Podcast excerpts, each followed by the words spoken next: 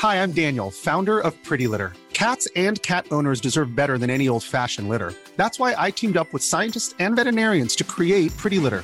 Its innovative crystal formula has superior odor control and weighs up to 80% less than clay litter. Pretty Litter even monitors health by changing colors to help detect early signs of potential illness. It's the world's smartest kitty litter. Go to prettylitter.com and use code ACAST for 20% off your first order and a free cat toy. Terms and conditions apply. See site for details. Hey, it's Ryan Reynolds, and I'm here with Keith, co star of my upcoming film, If, only in theaters, May 17th. Do you want to tell people the big news? All right, I'll do it. Sign up now and you'll get unlimited for $15 a month in six months of Paramount Plus Essential Plan on us. Mintmobile.com slash switch. Upfront payment of $45 equivalent to $15 per month. Unlimited over 40 gigabytes per month. Face lower speeds. Videos at 480p. Active Mint customers by 531.24 get six months of Paramount Plus Essential Plan. Auto renews after six months. Offer ends May 31st, 2024. Separate Paramount Plus registration required. Terms and conditions apply if rated PG. Hiring for your small business? If you're not looking for professionals on LinkedIn, you're looking in the wrong place. That's like looking for your car keys in a fish tank.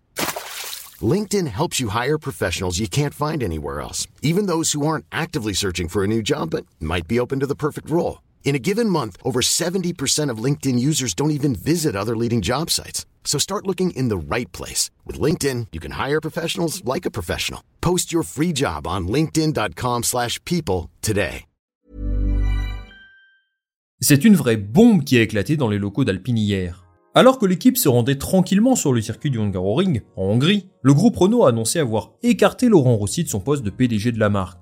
Alors encore une fois, et comme souvent cette saison en Formule 1, le timing de cette annonce a de quoi surprendre. Nous n'en sommes qu'au 11e Grand Prix de l'année, et vous avouerez que se séparer de son patron à ce moment-là, en plein milieu de la saison, c'est quand même quelque chose de peu courant.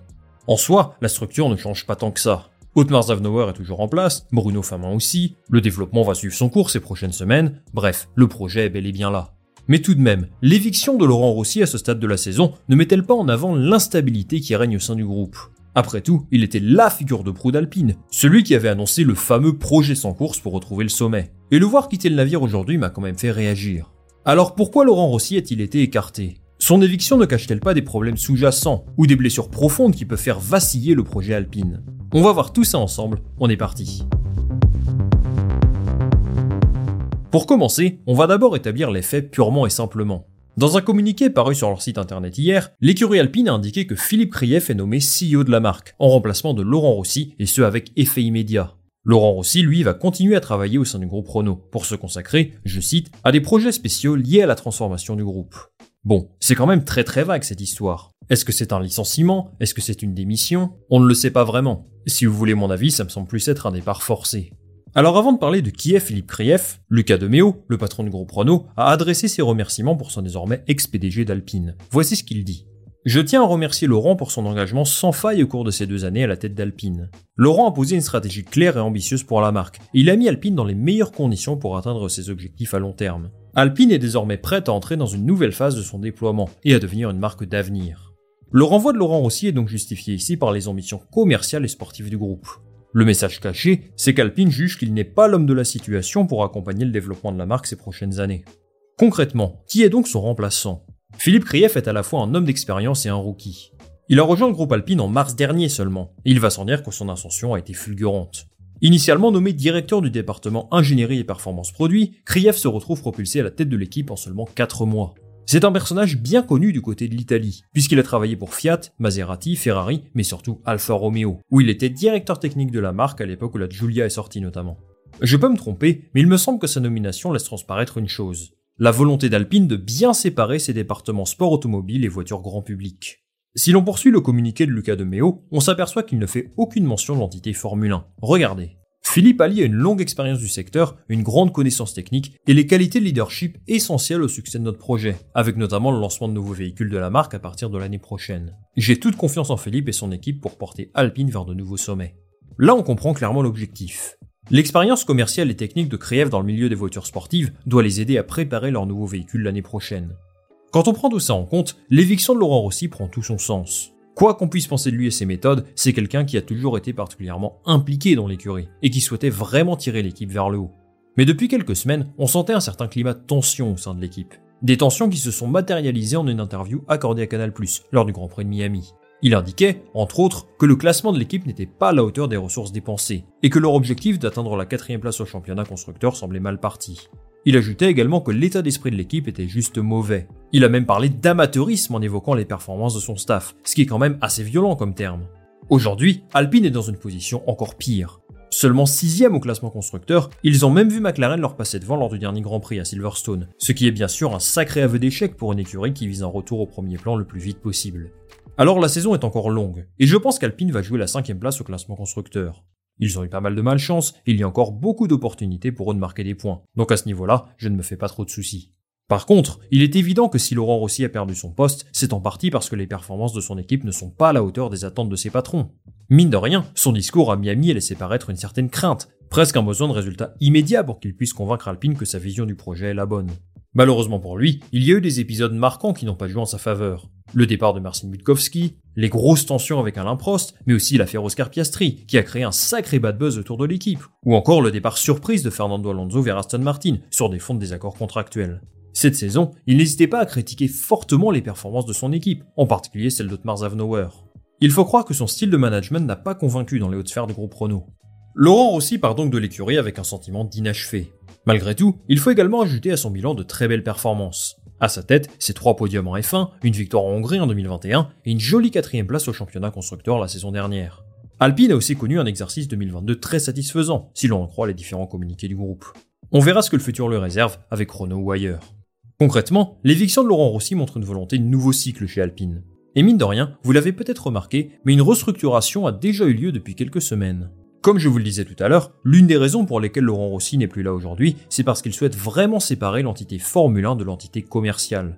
L'écurie est une sorte d'étendard de la marque, évidemment, mais l'objectif est de donner plus de liberté aux usines d'Enstone et Viry. Pour rappel, il développe la voiture, le châssis, etc. à Enstone en Angleterre, tandis que le moteur est produit à Viry, en France.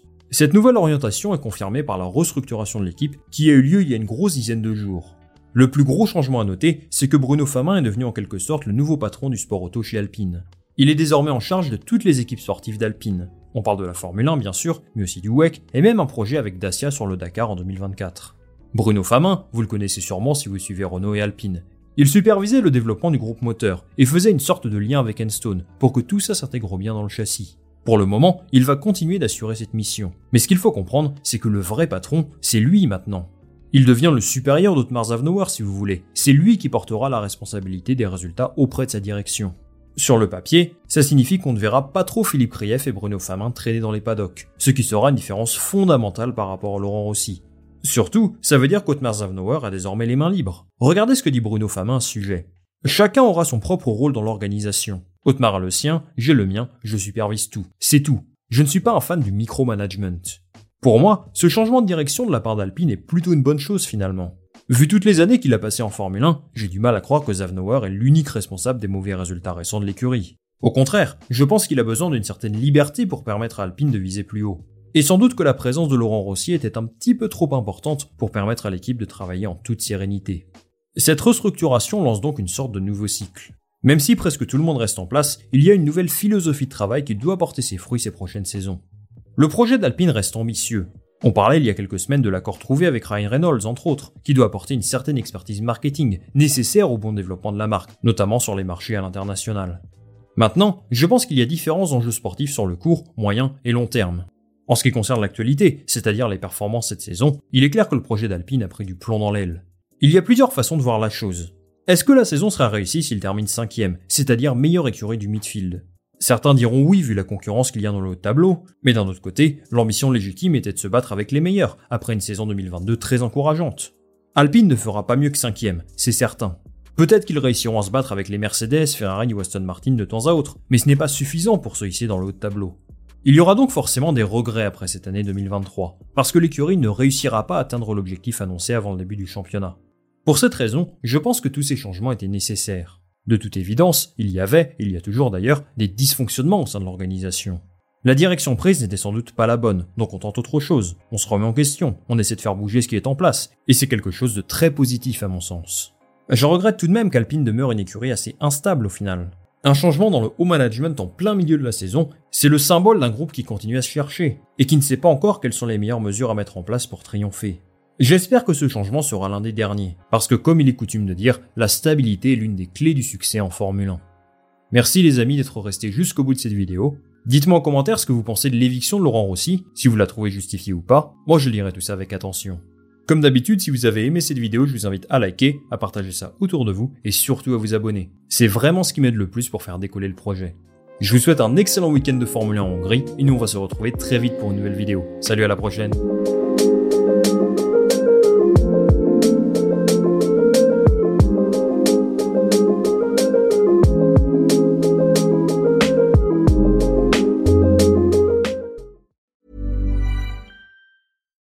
I'm Daniel, founder of Pretty Litter. Cats and cat owners deserve better than any old fashioned litter. That's why I teamed up with scientists and veterinarians to create Pretty Litter. Its innovative crystal formula has superior odor control and weighs up to 80% less than clay litter. Pretty Litter even monitors health by changing colors to help detect early signs of potential illness. It's the world's smartest kitty litter. Go to prettylitter.com and use code ACAST for 20% off your first order and a free cat toy. Terms and conditions apply. See site for details.